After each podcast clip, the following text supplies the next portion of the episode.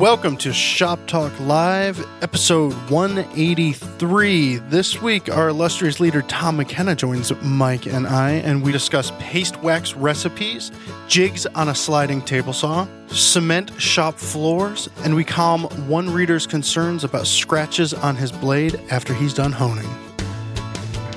But first, as always, or recently as always, I want to tell you a little bit about what's going on here in the fine woodworking world. About a week after this episode airs, issue number 274 should be in your mailboxes. We've got a really cool project made by Willie Sandry out uh, on the West Coast. It's an arts and crafts bookcase, Limbert design, a classic piece, and a lot of fun techniques.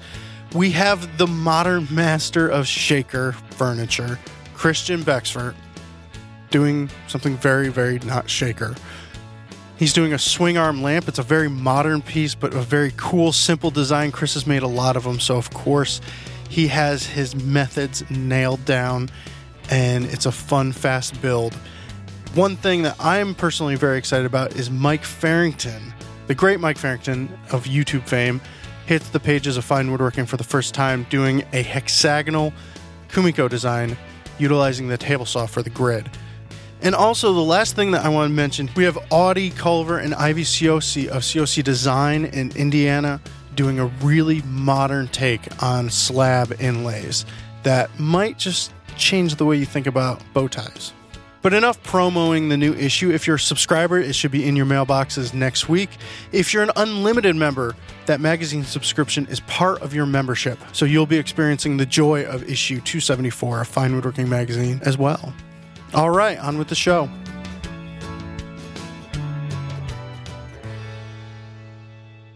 So, um, Tom, we are recording, just so you know. You haven't been here for a non intro intro. I was waiting for the big intro. Yep. It's still really awkward. You just well, got it's always going to be awkward. There's no it's, transition. it's, really hard three to take. people from our office. That's going to be awkward. Well, I'm used to coming out, you know, with the audience and applauding, and you know, we get we get the. I you've forgot got- there used to be applause at the beginning. I think that was the first thing I changed. maybe we should start playing the theme from the Muppet Show or something. You know, What, no, that's something else. what happened to all those people anyway? The applause people we used to bring in. They're in the old shop. They're in, they're in the, Container they're in the dumpster. Oh, before we get going, I want to give a big on-air thank you very much to Ben Strano, who finally came through Finally. And made me a spoon. Yes. And not only is this spoon a good, working, useful spoon, um, it's awesome. I will post pictures of it on my uh, next Instagram, maybe the next few Oh, Instagrams. I don't know if I can handle that influx. I'm going to show a video of the spoon in use. Anyway, thanks very much. You're welcome. Really, was- really cool. I'm sorry it took so long, but you you do realize that when Mike Pekovich asks for something, you you want to deliver what Mike Pekovich would deliver. Huh. And I think that was the eighth spoon I made for You, you. brought one spoon and I loved it. It was like, oh, this is fine. And you took it from me and you broke it right in front of me. I wanted to I wanted to make it clear that this was not the spoon. This is not the final spoon.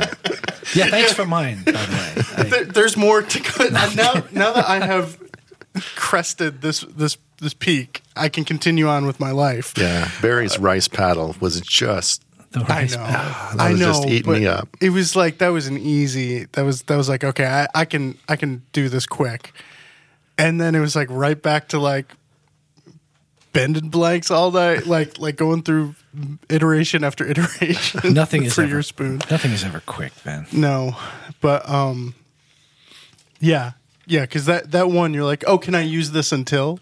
And it's like, nope. Yeah. No. Uh-uh. So uh, I still have the broken one. Did it have a food safe finish? There is no finish on the spoon. Really? So it is food safe. How'd you polish that? Burnished. It's actually The um, dog licked it for like two hours. It's um, I there's a video that I'll link to. Making note. Um, Emmet burnishing video. Sorry, normally I'm making notes while you guys are talking. Um, uh, there's a video that we have of Emmet Van Driesche burnishing spoons, and he uses a piece of deer antler I was going to say that like he's a carved bone away, or something. Yeah. and um, also a he uses the end of a pestle from a mortise and pestle set that is yeah. like non-glazed. If you're looking for deer antlers, I know, I'm, and I'm being totally serious. Really? Um, my pet store, you know, um, it's called Pets Club, All Pets Club. They sell deer antlers for dogs to chew on. That wouldn't that get stinky? Well, I Dogs are guess stinky in yeah, general. yeah, that's a good point. If you've But- got a dog that's eating deer antlers, you probably have a stinky dog. Yeah, yeah. Don't try to sand any sort of antler on a belt sander. Oh, Oh, God, really? is that the smelliest smell? How do you know? Does it smell like like You hair? sanded deer antlers? It wasn't deer antler. It was some sort of. We'll turn them. It was like Yeah. a. It was like a sheep's horn. Wow. I was turning it into like, literally like a horn. That you I blow. actually never heard of that. So Why were you what? Mike is hoping we Back move on. to the early years. you sure it was a horn that you blow? Was it a musical instrument or a Yeah. drinking thing? Or all right. Well, m- speaking of drinking, um, y- you've recently been making. Why am I Well, you of you made a coffee table for your son's dorm room, so of Yeah? course drinking will come. No, no. Drinking he's coffee. only he's only he's only 18 Uh-huh. It's, it's it's hot Cheetos and Kool Aid, Okay. or maybe hot Cheetos and water. All right. They're engineering kids. They're they're not drinking, are they? that Jeff had a really big laugh. I started in engineering school. And never finished. I did have to keep telling um, my son Ryan to not be gentle with the table. Let it let it rip. I love because I love the fact that you you would I would I don't think I would make a college kid anything because they're just going to destroy it. But you're like, no, no, they're not. It already has LED lights underneath it that are synced to, that are synced to the to the music in the room. okay. These engineering students the are actually studying. You know, it's all it's all Alexa. It's all you know. It's craziness. Alexa, turn the coffee table on. Yeah, I mean, some of the kids they had in his dorm. No, in one of the dorms, they used to have swiping um, key locks um, for their doors, and they had to change it because the engineering kids figured out how to, you know, hack the codes, and so they can get into any room. And they had to do the same thing for the um, the washing machines and dryers in the in the basement of the dorm. They had to make it. It's basically free now because all the kids were figuring out how to get around it. It was pretty funny. but This the you- European history majors, they're good. Yeah, right. Yeah. They're still paying for their laundry. I was a music major, so we didn't do laundry. So. Anyway, All right. that was a long end about. I just I, I was amused by that. All right, so let's uh let's answer some questions. First just one, did. but there's more. Oh, there's so many more. This first one is from. Uh, speaking of oh, so many more, we need to do a lightning round soon. Uh, from Fabian. All right, I have a sliding table saw and struggle to convert all the jigs mentioned in the magazine to fit my saw.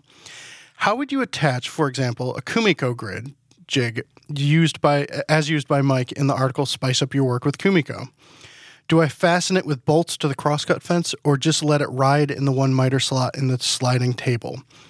In either case, it is secured to just the left side of the blade. It's a good question. So he has a, he he mentioned that he has a What brand? a, a hammer or hammer Hama. hammer. No, I can't say it.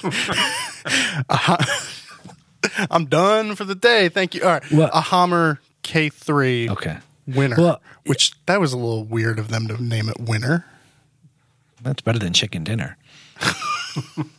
um, I- the uh, I don't I I don't I've never really used a sliding table saw for like I've tried them, you know, but I, I actually have not been to too many shops where the author has one. But Tom McLaughlin had one for rough cut, Right. and he he had no qualms about making a new sled for it. And, and I don't remember. I, I was trying to find photos from when I was up there of the crosscut sled that he made for his sliding table saw, and, it- and he did it because he was he uses a tenoning jig on the on the crosscut sled, and so he was he had to modify it. He didn't want to.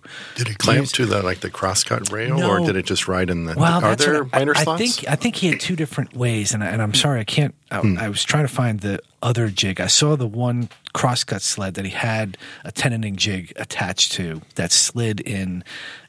I thought he, I thought it was sliding in two slots, but I, you know, Hmm. maybe there was only one. But that, I think it did attach to the crosscut fence because I remember Did it? seeing it and and thinking, I'll try to find a oh. better. I, I'll have to look at photos more. I didn't, you know, on those photo shoots, I wasn't like diving into like technique too much. I was just Yeah, trying to get, were- you know, big kind of photos for the website and.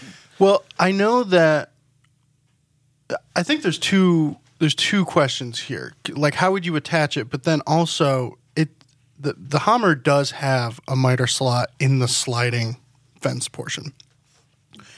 But is there a problem only having one guide on a on a crosscut fence? um, you can just maybe get a little more more pivot flex, a little more slop to it. I know Matt Kenney always he was a fan of the single Mm-hmm. runner crosscut sled for miters and that kind of stuff. Um, I think you can get by with it. I think if you've got a sliding table and you've got a really nice um, little um, crosscut fence, what do you call that? It's not a miter gauge on a on a sliding table. Whatever it is, Yeah, that fence. part. Some- yeah, whatever, crosscut Well, it's not a Yeah, well, fence, they, so yeah, crosscut they- fence. yeah. Man, we're really authorities on this subject here, aren't we? That's because we don't own them. I mean, what I do, I just have a piece of MDF with that little kind of finger thing registration pin glued into it, and I just clamp it to my crosscut sled. So, and you could tap it a little left and right to change the spacing on the grid if you're trying to fit a specific opening in a piece of furniture you're making. So, I might try just that, clamping a piece of MDF with your little indexing pin to mm-hmm. whatever crosscut fence you already have.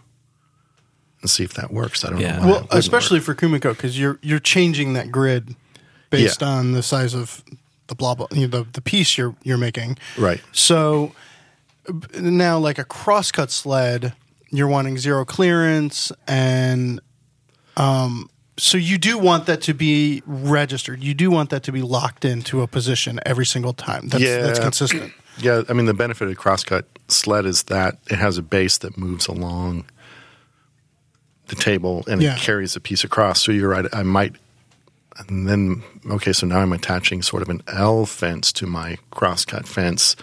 So there's a base and a back. In which case, I still need an adjustable fence, sub auxiliary fence with the indexing pin that I can move side to side Yeah. based on that. So now it starts to get complicated. So Yeah. the the I think um, I looked up. I, I should have given Jeff a photo of this, but um, the Hummer at least has what looks like a T track in the front of the crosscut fence. Okay. So what if um, you you could attach whatever you want with T nuts, or they've got those little inserts, those little Sure. Yeah, there's a track on. yeah, and and and you can buy little inserts that that slide in there that are threaded. little recess hex set or something Yeah. on the face to lock it down. Or And I've also seen ones like that that you can put them in there, thread a screw in, and it it'll stay in one position. okay, So that could be your registration point. yeah, And then you make a crosscut sled or fence or whatever that that butts up against that okay, for consistency sake. yeah. I don't think it really matters because I think f- the main reason Fabian asked this question is just to sort of draw attention to the fact he has a sliding table saw. And no, and no one else does. No. So, Fabian, you know you'll figure it out. You probably already have, I it have figured a it out. Jaguar, and in the wintertime, the door knob, the door handle sticks a little bit. And no, I don't know.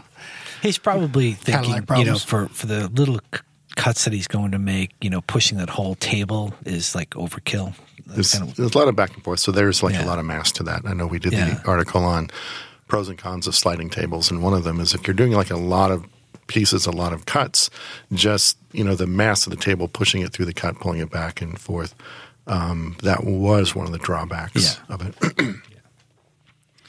um, just maybe get a second table saw for Kumiko. There are people who, like, Well, Laughlin has two. no. Um, yeah, yeah. I mean, why not get a, a job site saw even? Michael maybe. Cullen Well, has maybe not. A lot of pros will have a second table saw with a dado blade set up in it all the time. Oh, so How cool three. is that? So yes, three, Pretty much. and a radial arm saw just for kicks. no. Come on, Ben. No. Come on, Ben. Uh-uh. Uh-uh. All right. Let's see. Question number two is from Chris. This one's for you, Mike. Right on. I hope you came prepared. I did. Good. Hope he has a solution. You can't help yourself. I'm on the lookout for a new paste wax S- solution. Solution. Okay. I'm totally over the petro- petroleum smell of commercial options and would love something simple with just a little bit of luster to apply to my projects. Has Mike ever shared his recipe to attempt to recreate the no longer available Goddard's Cabinet Maker's wax? I never used the product in its original form, but I'm sold on the description of it. Something natural, simple, and lemon scented sounds like a perfect solution to Sounds me. like a margarita. Yeah, it does. So margarita episode. Yeah, I mean, I think there, there's two different components uh, to making your own wax, which is really, really simple to do. There's a lot of different recipes online. If you just Google paste wax recipe, um, the basic recipe I use, and I can't tell you the exact um, So you didn't proportions come of everything. Um, it, it's just it's a blend of three waxes: uh, paraffin, beeswax, and carnauba wax. They each have kind of their own characteristics. Uh, paraffin uh, I think on its own can be a little bit greasy. Beeswax can be a little bit sticky, and carnauba wax is just really, really hard. So it's hard to kind of buff out to a good sheen.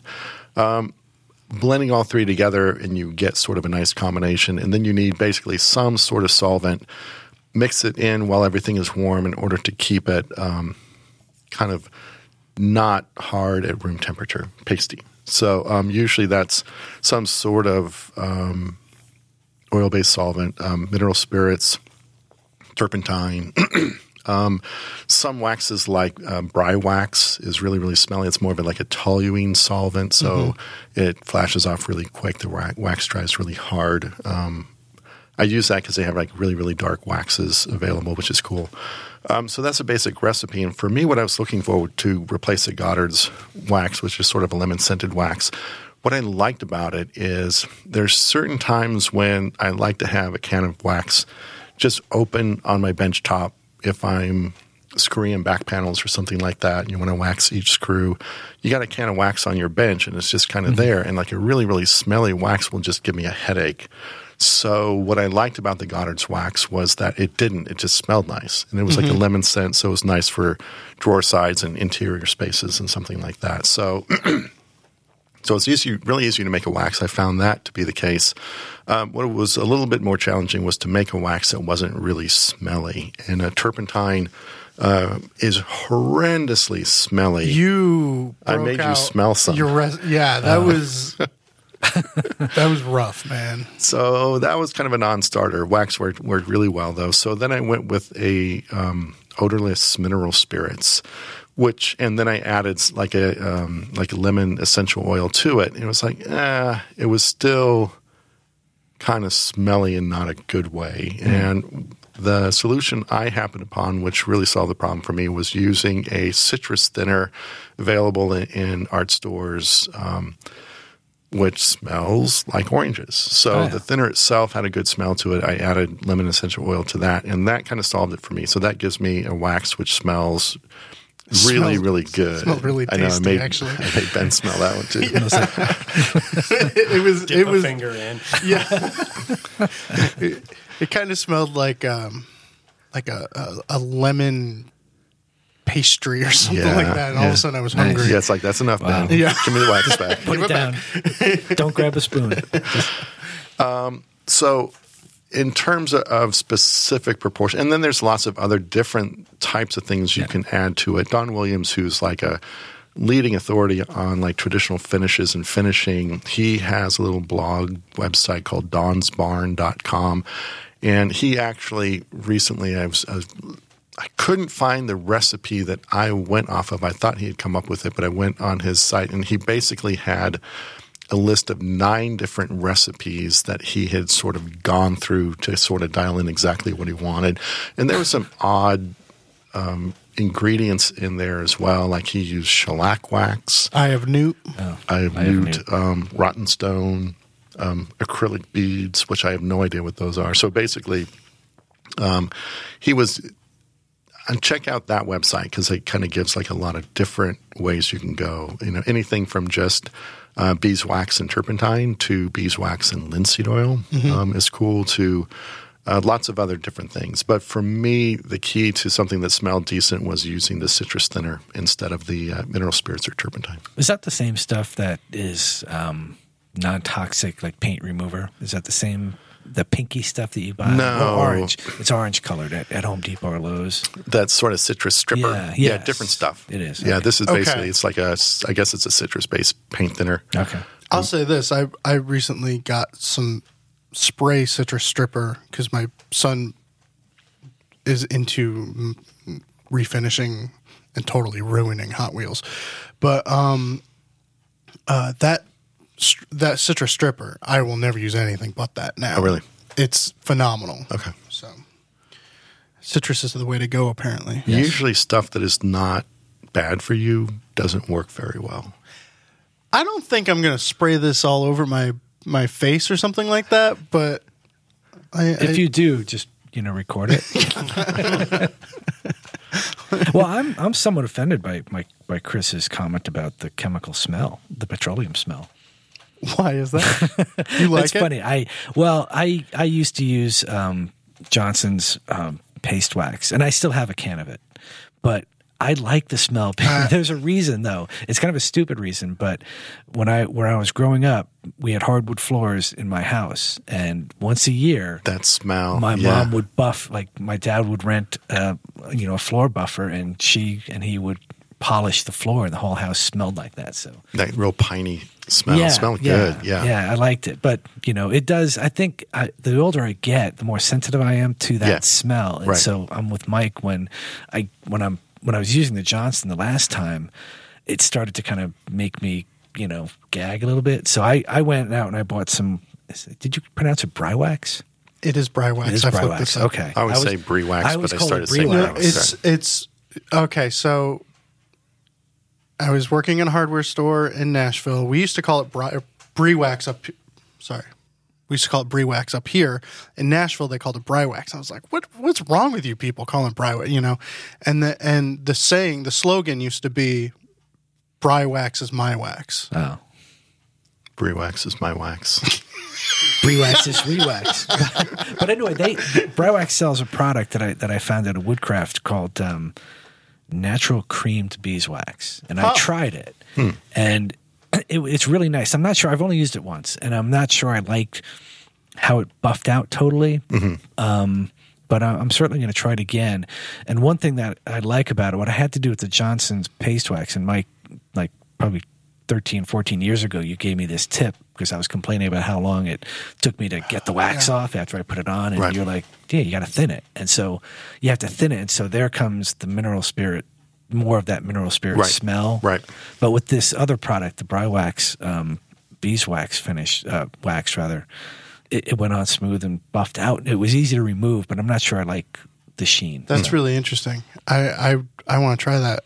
Um, you use turpentine to thin your wax when you're I used that citrus thinner last time. I typically use that because it smells better. Okay. I think it doesn't like evaporate as quickly. That might be the downside of it, but it, it tends to work fine. Um, yeah, Well, no, but when you're applying wax to a finish, just the other Yeah. day, weren't you using turpentine? I don't think thin- so. Oh, okay. maybe it was. I don't remember. Because I remember we Go back to 'cause the tur- videotape. turpentine to me is paint thinner. I actually find pleasing. Yeah. the smell. Oh, the pure gum spirits of turpentine. That's like whew. that stuff is nasty. I like it because that's the smell of art school. I grew up with that smell in the That's hallways. right. The hallway smelled like that. which is You're why I right. thought the wax would smell good, but it didn't. Something Oh, like that's bad, man. something went wrong there. Um, and then like the you can color the wax as well. You can use um, like those tinting colors um, from you know uh, finishing supply places and stuff. I use um, asphaltum, or which is just just asphalt goop. I buy it from art supply stores. It's used as an acid resist in etching. Um, you can get it from home centers. It's basically roofing tar without the fiber in it. So I think it's called Non-fibered roofing tar, yeah. roofing tar. But you have to buy like a five gallon thing of it You or should be able to get quartz. Uh, so if you can, same stuff. Um, it's really thick and goopy. Pre-thin it with mineral spirits first until it's more liquid, and then you can add that to your wax while it's still, you know, melted. Which I just buy an old crock pot from a thrift store for doing all my wax with, and that works really well. That's a nice way to color it as well.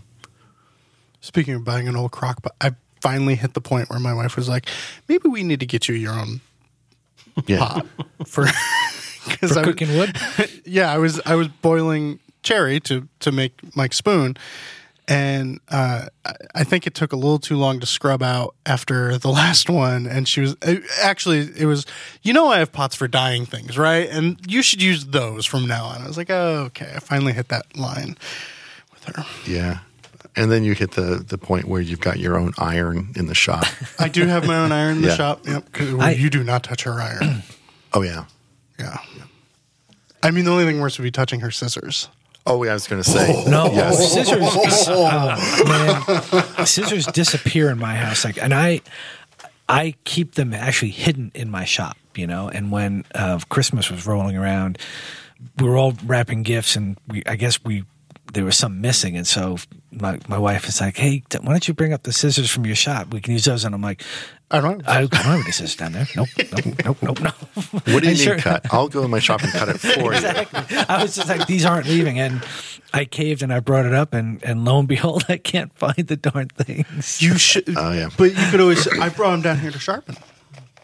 But then you'd have to know how to no, sharpen the, it, scissors. it's mine. You Oh. know, everyone. It's funny. People lose scissors in my house. They they just disappear. It's like you know, some people lose socks. We lose scissors, and I didn't want to lose my my shop scissors because you know they're really valuable. my my wife for Christmas actually got me like this huge set of uh, Milwaukee sear, shears or scissors or, or whatever, and it's like this is for your shop, and they're really nice. They're and they're Milwaukee, so they feel like. Er, yeah. But yeah, scissors. All right, I think it's time for. We have not done anything but smooth move in a while because we keep changing the cast so much, and everybody's like, "Oh, I've got a great smooth move." it's been Everybody a while. a smooth And, uh, move. Mike Yeah. and I are kind of. I don't want to say we're smooth moved out. Oh, I'm not. Okay. I'm, I'm fresh up, so I'm good. But, Uh, but it is time for all time favorite tool of all time for this week. Who wants to go first? Not it. I'll go. My all time favorite tool of all time for this week. I really had a hard time with this because I have just been in Nirvana. Um, I've just been having so much fun in my shop because it's done ish. And everything I go to do is just like, oh, this is, the, oh, I'm just dancing around my shop basically. But the one thing that has brought me not the most joy, but the most confidence uh, has been the new Arc Shark Guard guard for my uh, Unisaw, and it was expensive. It was like two hundred dollars, but honestly, when I did the math on it, that two hundred dollar riving knife and guard outside of a new saw stop, there's no reason for me to get a new table saw. That saw is good to go. There's no upgrades unless I go all the way. Um, so that with that two hundred dollar upgrade, that made my table saw worth anything up to three thousand dollars. Because once it's three thousand dollars, I'm buying a saw stop. yeah. What do you But like about it? So it's It's it's a guard. so it's, it's a guard riving knife and it's a dust guard. collection. It's got built-in dust collection. I don't have a dust collector. Um, I think you know you can order it with a two and a half inch port. No, you don't have a dust collector. You can order it with a two and a half inch port or a four inch port. I I order it with the four inch port, thinking one day Uh, Does it tilt? it tilts with the blade. Um, it does not change height. Oh, so you have so to. you have to manually change the height. Um, so at one point, I will probably raise the blade accidentally into the riving knife. I know this. Which is good that you don't have a saw stop. There you go. Yeah. Um, but it it for all intents and purposes, besides manually changing the height, it acts just like a riving knife. It's curved l- like the blade. You can get it tight to the back of the blade, no matter what the height of the blade is. Um, it's, it was a little bit finicky to set up. There was zero instructions that came with it. Um, but the riving knife alone, I think, is like 90, 95 maybe $100. I decided to just go with the guard, and when the guard came, my brother was was at the shop, and both of us were just amazed at the engineering in it. It was just really well thought out. The guard comes on and off the the knife as fast as can be. Um, everything about it was really, really well thought out. This is not the guard that you that came with your saw and you threw out. This is the guard that you wish came with your saw.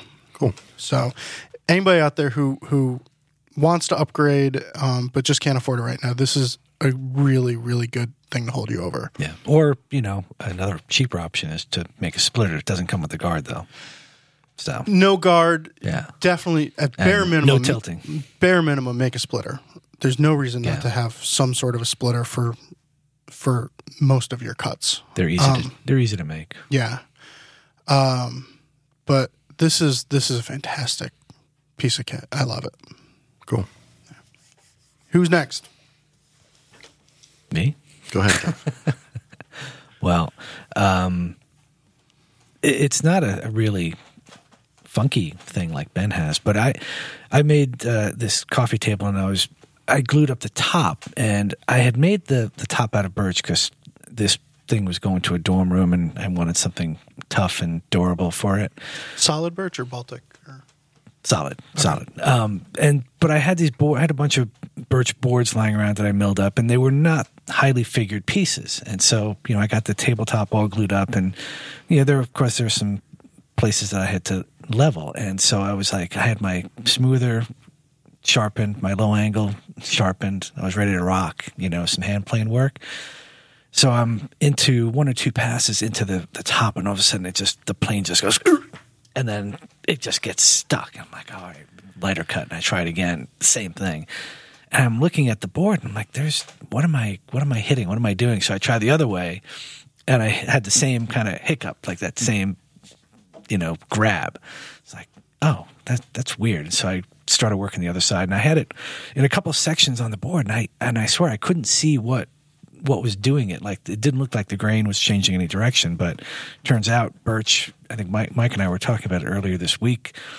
Birch has these little hidden pockets of like changing direction. It was really kind of weird, and so I um I went to my scraper and my cabinet scraper, and those are my all-time favorite tools of all time this week because it it's the the card scraper cleaned up those areas that I kind of tore apart, Right. and then the cabinet scraper kind of came in after, and I was able to do kind of the whole whole tabletop. what know. kind of cabinet scraper do you? I've, I I've never a- used one. Kunz. with the handles on the side. Yeah, And then- yeah, Cool. Yeah, and I've been meaning to. Every time I use it, I keep thinking, man, I want to upgrade the blade. You know, I want to put a thicker piece in there. It works fine, but I think if I upgraded, you know, took one of my you know thicker Lie-Nielsen scrapers and modified it to fit the Hmm. the, the cabinet scraper, it would work better. But oh, okay. So you could. So a cabinet scraper is is it just a handle? Yeah, for it, it, it looks like you know, it looks like a kind of a high riding spoke shave in a way. You know, it's got a flat, small, flat sole, probably like maybe two inches in you know area Mm-hmm. on the bottom. Um, the blade fits into a, a throat, and there's a, a a nut or bolt rather, no a nut that screws into it, and then it flexes the blade, flexes the blade to uh, to to create you know a, a, a sharper cut or a more heavy cut versus Right, a light cut. I because uh, the blade is sort of tilted forward, so as you tighten that little wing nut from Yeah. the back and it flexes it, it actually flexes it down Yeah. below the sole into the cut. Oh, Yeah, it was a great that that thing. I years ago I had it as one of my all time favorite tool tools because I bought it for like two dollars and it was a it was a wreck and I it was really like my first hand tool rehab thing and it I fixed it up you know po- flattened the sole polished it up and cleaned it up and works like a charm. So it, the scrapers are just you know when you get into a jam, it, they they can just help you out so quickly, and they're so easy to sharpen, Yeah. put a new burr on, and um, it was cool. But yeah, I was I was shocked, and when I put the when I finally got the top all done and put a finish on it, then I saw the areas, and they were just little. I don't know. It was almost like they looked like like a tube almost under the grain, where the grain just kind of gnarled up, and it hmm. didn't it wasn't apparent to me while I was you know working it dry. But beware, birch. When do you use a cabinet scraper? When do you use a handheld like a card scraper? Um, I for card card scrapers I use to typically clean up areas. I think you know for I used the I broke out the cabinet scraper because once I did the you know trying to clean up the area, the small spots that I, that were really torn up torn up. I wanted to get a better level on it. Okay. So that's when I used the card scraper, and, I, and you know it's not like a hand plane for sure, but it it got me to a, a point that I could you know stand confidently and get the finish done. I was on deadline, so I was in a rush. The LED shipment was coming in. Yeah, that's right. but that's actually, I mean, that would be a question for Mike. Do you have a cabinet scraper, or do you? It's a hand tool, so he has. I'm it. sure he has one. Uh, I do. I don't use. I've I've sort of just kind of gone to card scrapers all the Yeah. time. But where I used to use the cabinet scraper was like cleaning off periodically, flattening my bench top, getting rid of all the glue and finishes and that kind of stuff. Or if you have a big panel glue up and there's some heavy glue on there. Um, you don't want to take a hand plane to it, and your card scraper isn't quite aggressive enough. I find the cabinet scraper is really good at sort Yeah. of doing that rough leveling Okay. because a blade on there, you typically instead of having a square edge, the edge is um, honed or ground at 45 degrees, and you put like a really heavy burr on Yeah. it. I mean, you turn a really heavy hook on it, and it lasts longer. Um, so you can do some work. You got to be careful that you don't hang around in one spot for too long because you can get a hollow there. Yeah, yeah. But um, That's what I was worried about with the with my card scraper. That I was creating this slight Yeah. hollow, trying to clean it up. yeah, and you, you don't burn your thumbs with that thing. That's true. So- The one thing this this um, situation made me realize, though, that uh, I think I'm going to convert one of my one of my bevel up planes to a high angle because I, I don't have a high angle mm. sharpened plane. I think that would have Yeah, just get an extra blade. solved and. Yeah. Yeah. and And give that a try. so I wasn't prepared. I was all sharpened the other way, but that's cool though. You know, Yeah, I want to do a 45 degree angle on a blade soon. Cool. I got too many. So that's why I mentioned the spoon. So the spoon, okay, now we get that out of the way. Yeah, but that's like a T tool. no, well, it's a tool, but you know, tool's a tool. tool's a um, tool. So I, I guess in a sense, my favorite tool of all time probably has to be a hammer. Has to has to be Ben with a hammer. so I was expecting this for technique. Uh, so okay. uh, we were shooting a video um, on doing a, a little uh, wall cabinet. Um, so Ben and, and Jeff were in the shop, and I was using my um, my awesome Bad Axe dovetail saw to cut my dovetails in oak, and it was a little bit I don't know what it was. Something wasn't really perfect about it, and I flipped it over and, and sighted down the blade along the teeth, and there's like a there's like a, a wave to it. It's like, oh, what is that? and I was freaking out. I was like, I'm going to have to send this back. Do I, is the saw worn out? Do I just throw it away? What do I do? Because my blade is not flat anymore. So Ben said, give that to me. Just like hit it with a hammer. It's like, what? he goes, no, seriously. So he put it on my bench with the teeth into the tabletop, you know, holding by the handle with the teeth down. What do you use? Do you use a dead blow or you actually use a hammer? I think I used dead blow. did a dead blow and it just like smacked the spine of the saw. It's like, whoa, what's up? So he kind of looked and it's like, no, not enough. So he took it and he like gave it a whack. and then he handed it back to me and I flipped it over and sighted down the blade and it was like, great. that was great. Yeah, It's it's really uh, That's a hardware store trick. actually no, so I have um I have a bad axe that it was you know in the in my toolbox in the shop and I pulled it out one day and it was crooked. I'm like and I email Mark Harrell, who is like so on the ball customer service wise, and he immediately because I email him, I'm like, somebody messed with my saw. like, like could this happen by somebody messing with my saw? What's going on? Like, tell me, help me figure out who did it, because I was gonna tear something up, and because I love that saw, and um, and he had like this. He he must answer this question. He was like, "This is what you do," blah blah blah, and it was like, "Wait, no, you want me to hit my saw with a hammer?" And that's the beauty and the blessing and the curse of a folded back saw is that you can reapply tension to it. And if you spend any time at Chris Gochnour's, he does. You know, he's Yeah. got old. um Disstons. Disstons that he refurbishes, and it's like it's a common occurrence for him to like slide down, bang, and then there there it is. And uh, once you get comfortable doing it, it's not as frightening. But It, it worked, and I would not have done that myself. you looked at me like I'm gonna kill you.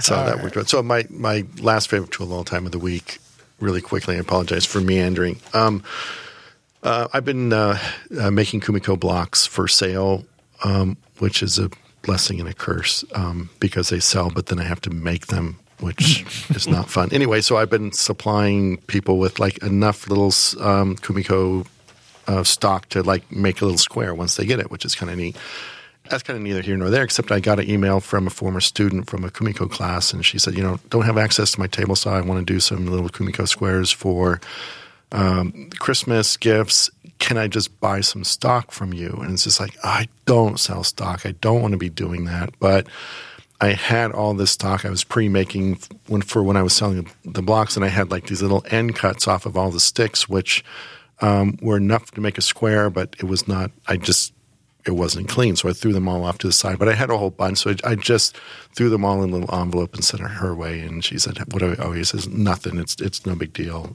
You know, enjoy."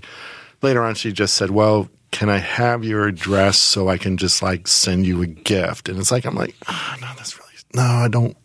Fine, here's my address. You know, it's like just, you know, Did you give her your real address or your neighbor's?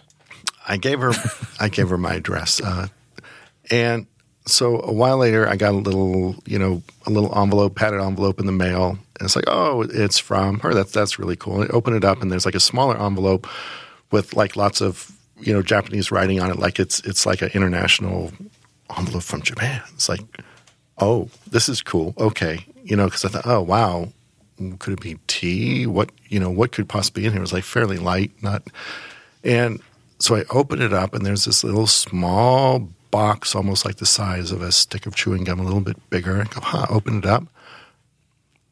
It's a pair of Japanese nail clippers. Oh my! Yeah.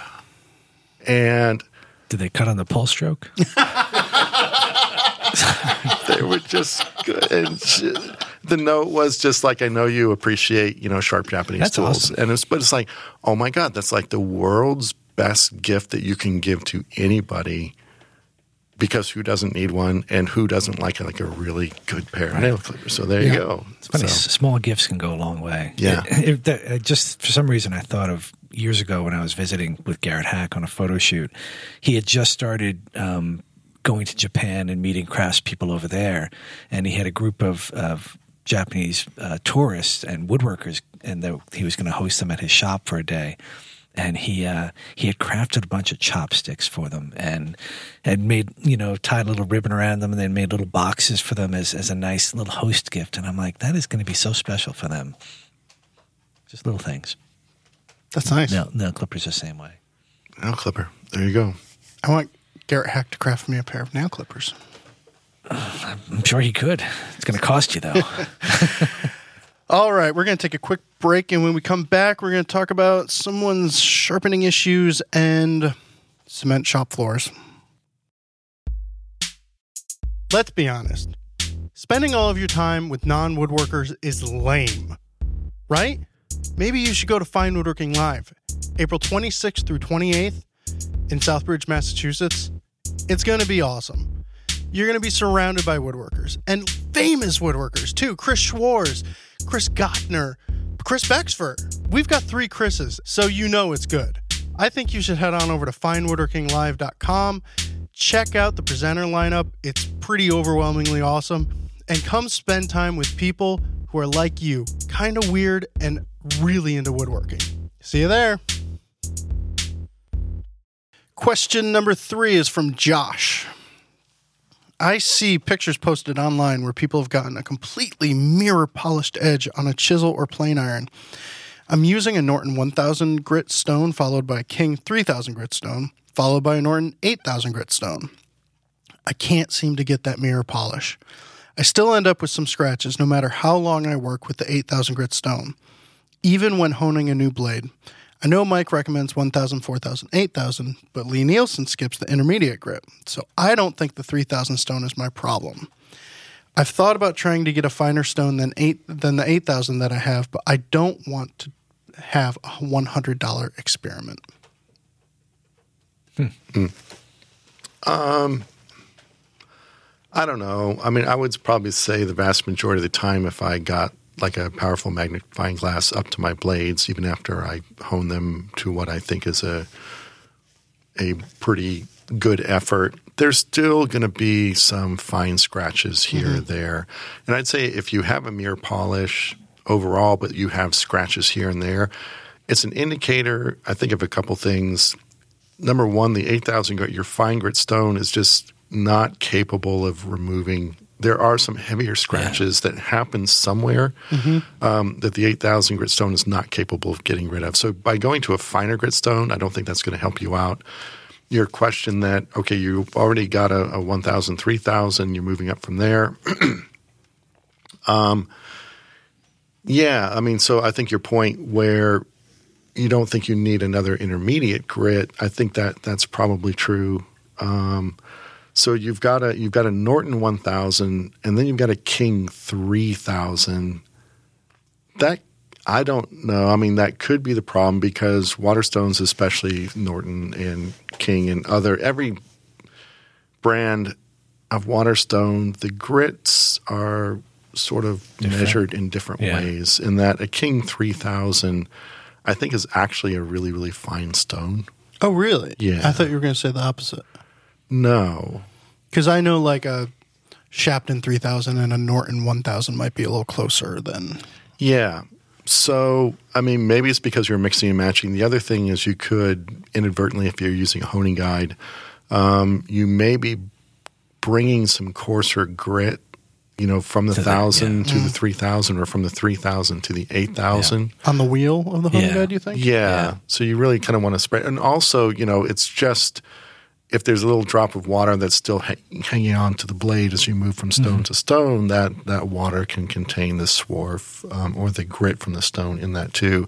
So I try to be somewhat careful about wiping down my blade, like spraying it off, wiping it down, wiping down the wheel as I go from grit to Yeah, grit. I do the same thing. um, that that might be a bigger issue. Here's a here's something that I I had a similar problem, and I remember it was it, it's been a long time, but I, I approached Mike about it and said, "Hey, you know, I can't, I'm not getting this fine polish." And and you looked at the blade and and you you kind of thought, well, are you pressing too hard? You know, on the on the the, the grits because and I was I think I was like you know really instead of letting the stone and the honing guide do its work I was like you know Yeah. really monkeying down on it and so I was really you know scratching the um, the blade and since I stopped doing that I think I'm getting a much better final polish but I have the same brand stones and I'm going up through the grits so it's pretty consistent but Yeah. I mean, I think that's the one thing where if people start with like a um, on diamond plates and then move up to water stones, I find that the diamond plates, because the grit is basically attached to the surface of the plate, even if it can be fairly fine, it could be sticking up fairly high. yeah Um, and I find that with diamond plates, and this has been years ago, and so maybe it's my technique is bad, but you know, you try something once and it creates this memory, and the more you repeat it, the more it becomes fact. But my experience when I was using diamond plates is that I would get, even though the overall polish was okay, I would be getting scratches that were really, really deep that I couldn't reconcile with finer waterstones, which is why I don't recommend starting um, on a diamond plate and then Right. moving on. So yeah, I, yeah, I changed because one of the places I really noticed the scratches hard to remove is when I was flattening it back, and Yeah. I and I used to start off with a coarse diamond plate, and hmm. Mike pointed that out and said, "Don't do that." I I think that there is, from my experience, there is a break-in period with diamond stones. Yeah, where definitely. Yeah. there, But they work there's really fast at first. Yo, man, do they ever? Yeah, and and then it takes you a while to get rid of the scratches. And, um, so I I have I have similar scratches in um some of my chisels, and uh, I think it's from the break-in period from my coarse diamond plate, Okay. and I don't care. They work. If, they, if it works, it works. Yeah, that's fine. Yeah, It's it's just one of those like stop looking at your blade and I agree. That's that. I was That's just the- going to say that you know if your if your blade is is is cutting well, then you're that's good. yeah. You know, if don't- it's not cutting well, then you need to yeah, address it. Yeah. Um, I don't know, you know, what technique you're using, Josh, whether you're using a honing guide or or not. But I think one thing that may help you out, let's assuming you're using a honing guide, if you get a fresh grind on there and then throw it in the honing guide so that you're only removing a really thin, thin, thin line of steel along the cutting edge as you're sharpening, um, you're just removing a lot less steel that way and you can spend less time on each stone and you may give yourself a better chance. So let's say your thousand grit um, norton is causing the scratches and then maybe your king might be a little bit too fine to get you know do a good job getting rid of them but if it's only a thin line of steel that you're honing and you're having to remove less steel it's giving that finer grit stones an easier job of reconciling that scratch pattern with a finer scratch pattern um, that that may give it to you. You know, and Yeah. and do a good job. You know, really spraying off the the blade and the wheel and wiping them off as you go. That might help too. That's a that's a good fix. Right on. All right. Question number four is from Peter. The cement floor of my shop is unsealed and kind of wreaks havoc on my feet after a day in the shop. Keeping in mind that it's a rental, do you have any recommendations for an affordable flooring option that may help my feet and also protect my equipment from the sludge that melts off my wife's car? It needs to be solid enough that I can have my lathe on it and it won't increase vibrations. I don't know. I, If your is- wife's parked outside, it doubles your shop space and it gets rid of that one. this is funny. I had um, I had experimented with a garage in uh, a shop in my garage for like five minutes. It was uh, just undoable in my situation. You know, bringing a car in with the winters up here and everything. So uh, I moved into the basement, but I knew there were products out there that that yeah, I figured well, maybe there's some sort of a barrier that he could put down between her um, stall and his work area. And so I couldn't come up with the, the search term. And of course, I went over to our esteemed colleague, uh, Patrick McCombe, who's the tools editor for Fine Home Building. And he knew right away. He said, Oh, yeah, um, search Slush Guard.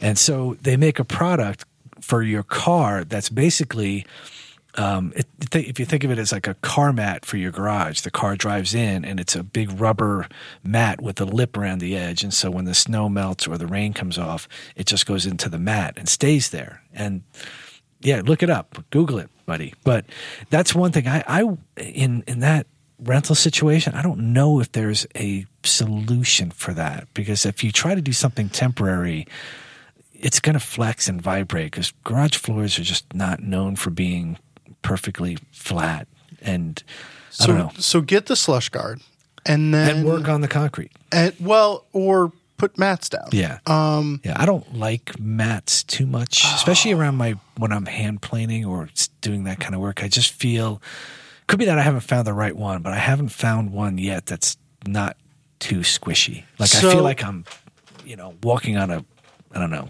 We were at David DeYard's doing a video, and his whole shop is covered in just like the Home Depot. What do you think? Half inch, five eighths inch foam, whatever, and it's it's wall to wall, like the whole thing is covered, and it was a joy. And I when when I took the class there too, I remember just thinking, this is such a joy to work. On. Are they on. squares or tiles or They're a big Yeah, roll? they're- the, the they're- little the dovetail, interlocking- interlocking, the yeah. dovetail things. Yeah. Yeah. And I've never been in a place that like went whole hog like that. Yeah. It's always been, oh, right around the table saw, right around, you know, just in spots. And the fact that you're not transitioning from concrete to a, a mat, because I used to have some mats down, Yeah. like in front of the table saw, in front of the workbench, that's what I have right now, actually. Um, this is, it's a dream to spend time on. And if you drop something, it's not that big of a deal. I'm still having a hard time because I have a concrete floor, and same thing. If I'm on it for a while, it just kills me. Um, I think I'm gonna just invest in that. Yeah, I, I put that down in one portion of my basement on the other side where, you know, we have all our workout equipment where the kids used to play. Um, and it was great for that. But I, you know, I tried doing a section of that near my workbench, but it's still, I don't know. I felt like when I was, especially for handwork, I like hand planning. I never felt like well, I was because it getting a- moves, yeah, so maybe and the, the, floor to fact that he did wall to is- wall, Yeah. it doesn't move, and he cut out where his lathe is. Okay. So, so the lathe is sitting on the concrete floor. the The feet of the lathe are sitting on Sure. the concrete floor, not on the pads. Um, And it's a pretty dense rubber. It's not a soft Not a lot of spring foam. to it. Yeah, it's- it's not like a gel pad. Yeah, Yeah. not like the ones that you might buy for you know in a kitchen supply or, or Right. whatever the Yeah. the other thing um and i think it was no this is kevin 0611 which is kevin in brunswick maine it's kevin in new york who recently posted uh, kevin almeida i think who posted on instagram he has um it's I don't know if it's wall to wall, but he bought uh, stall mats Yeah. from Tractor Supply. Right. Stall mats, what are they? They Like they're for like for horse, horse stalls. stalls. Really, they're, he- I don't know, they're, They're four by six. and they're maybe like three quarters of an inch Yeah, thick. and they're heavy. yeah. And I've been on every time I go get chicken feed. I've been eyeing Yeah, because there's a whole stack under, right there, underneath yeah. the trailer. Yes. Yeah. Yeah. I don't know. I don't know. Like I, I think I do want to go wall to wall. So Yeah. It's pretty, pretty- easy to do a little floating plywood floor, get some rigid insulation Yeah. that's the down. idea. Yeah. Yeah, but I, I still I think if you you you know for that you probably really should be anchoring the frame to the floor. Otherwise, it's going to you know dip and They, whatnot. they might potato chip too. yeah, Um, I, that's the only. I mean, he might be able to ask his landlord, "Hey, do you mind if I sink some Yeah, some but screws in?" But Does he want to invest that It's a lot of- money yeah. and time into it? Whereas at least with the with the tiles, with the interlocking tiles, Yeah. you just pull them up and Right. take them with you. Yeah, Yeah. So, right. yeah, and you keep the lathe on the concrete, like you mentioned. You'd probably be in good shape. Right on. I'm going back out to the garage. No, Actually, now that I think about it, I think Peter's in Brunswick too. You and Kevin 0611 should start a guild. Yeah. Whatever. Also, anything you throw down is going to keep your feet a lot warmer, too. Yeah. I mean, Well, he's in Maine, so it's like his feet are frozen anyways. they don't care. Yeah. they're tough. All right. uh, let's uh, read some listener comments, and uh, there's there have been a lot of great comments, and I need to say on uh, episode 181 and 180, there's a lot of structural engineering talk going on in the comments, both on the website and in YouTube. And I don't understand any of it, but everyone sounds really smart, so thumbs up. I, but it does make me want to uh, assemble a post of all of the comments and then send it to an engineer and see who who's right. But um, let's see from Kevin 0611. Uh, let's see regarding Dean's question in STL 181. I know quite a few people who are happy with jointer planer combos, but if possible, try and steer clear of a contractor table saw. As a recent convert to a cabinet saw, I still can't believe how much quieter, more stable, precise, and just more pleasurable it is to use. I think it's well worth sacrificing some floor space to make room for one in your shop. And this comment made me think uh, because Dean was was moving into a second shop and it's a little small. It also made me think that if you just get a cabinet saw and you're you don't have much space, don't put both wings on it. Don't put a 32 inch Oh, like a fence side on feed it. Just cut it down. Yeah. And then because he was cutting tenons, concerned about switching to a contractor saw for accuracy, and uh, Even a contractor saw is going to have a long fence and side feed Yeah, table. I mean, so- my contractor saw takes up the same footprint per se As a because, cabinet of, because of the yeah, it's got a big you know big. but if it was a fold up saw and he can stow yeah, it away, I don't have yeah, a job site, so that's I've, a different. You know, I've got the contractor Jobby. Uh, also, in reference to STL 181 from Stefan, Ben, it's a plastic pair of calipers. Whoever bought it should have A, re- opened the package, removed the calipers, deposited the calipers, and packaged straight into the appropriate trash and recycling bins, gone and bought a decent pair of calipers. And then another comment from Jekla Mama, or whatever. I love my plastic calipers, plenty accurate, and it's one tool I've never needed to upgrade. I keep several of them laying around the shop. So they're probably both right. What the, are we talking about? Dial caliper? Uh, not dial, but Just like that. Just plastic measuring caliper. Yeah. Oh We- no, like that. Okay. Look at you, Jeff. Wow. Dang. okay. I guess this was my uh, smooth move last week. Probably like, well, what are you trying to measure? Well, the end the, the end of it was broken off. Not to rehash it for everyone, but Checking you your two. two by fours to make sure they're, you know, kind of an inch and a half roughly. an inch and a half, give or take, says the caliper. Um, all right, on iTunes, a couple of five star comments from Robert the Bald One. I just read that. That's funny. Uh, I have been listening to Shop Talk Live for a couple of years now and always look forward to new episodes. These guys are easy to listen to and frequently have good info for the fine woodworker. Ugly woodworkers, too. Get it? no, all right. Uh, from Taxi Driver. This panel You discussion. looking at me? I was not looking at anyone. This panel discussion podcast has been around for a long time, and new episodes are reliably issued every two weeks. Very few podcasts can claim that kind of longevity. The panel consists of professional ish woodworkers. I added the ish. Got the quotes. Uh, Even when they discuss stuff I can't use, I find it fascinating and always learn something new. Thanks. All right, I have a recommendation. Get a specific container that you put nuts and bolts in and, and arbor nuts in when you take things apart in your shop. yes. How come? Because someone Someone. was disassembling, was changing the stone on his grinder and lost the left handed arbor nut on the grinder, and it is gone, gone, gone, gone, gone, gone. But you had a presence of mind to capture the episode on Instagram story. Yeah, it was- was Where is it? I can't find it. Where is it? It was awesome. It's like a scene out of Blair Witch or something. It was great. he was. Tr- oh, I'm still worked up over it, and I still have not looked it up to order a new arbor nut. If I need a five eighths inch, twelve TPI or whatever arbor nut. Awesome. That's not twenty dollars because it's the same size as table saw arbor nuts, and they're all twenty dollars. I'm not paying twenty dollars for this. Make one. Make one out of wood. I don't know if, if my frustration is apparent to all. Uh, just a little bit. Anybody else have recommendations? I do. I, I'm, I'm going to go back to our one of my earlier comments. Keep a pair of scissors in your shop. Don't let And anyone don't- else. Don't let anyone else have them.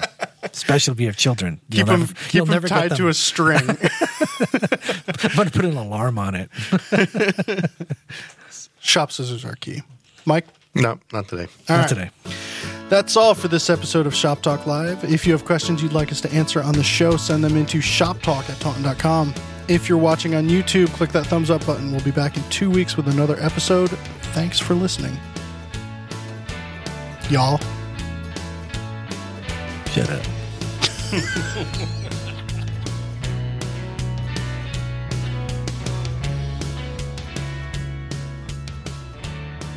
Which one am I? I am two. I'm two.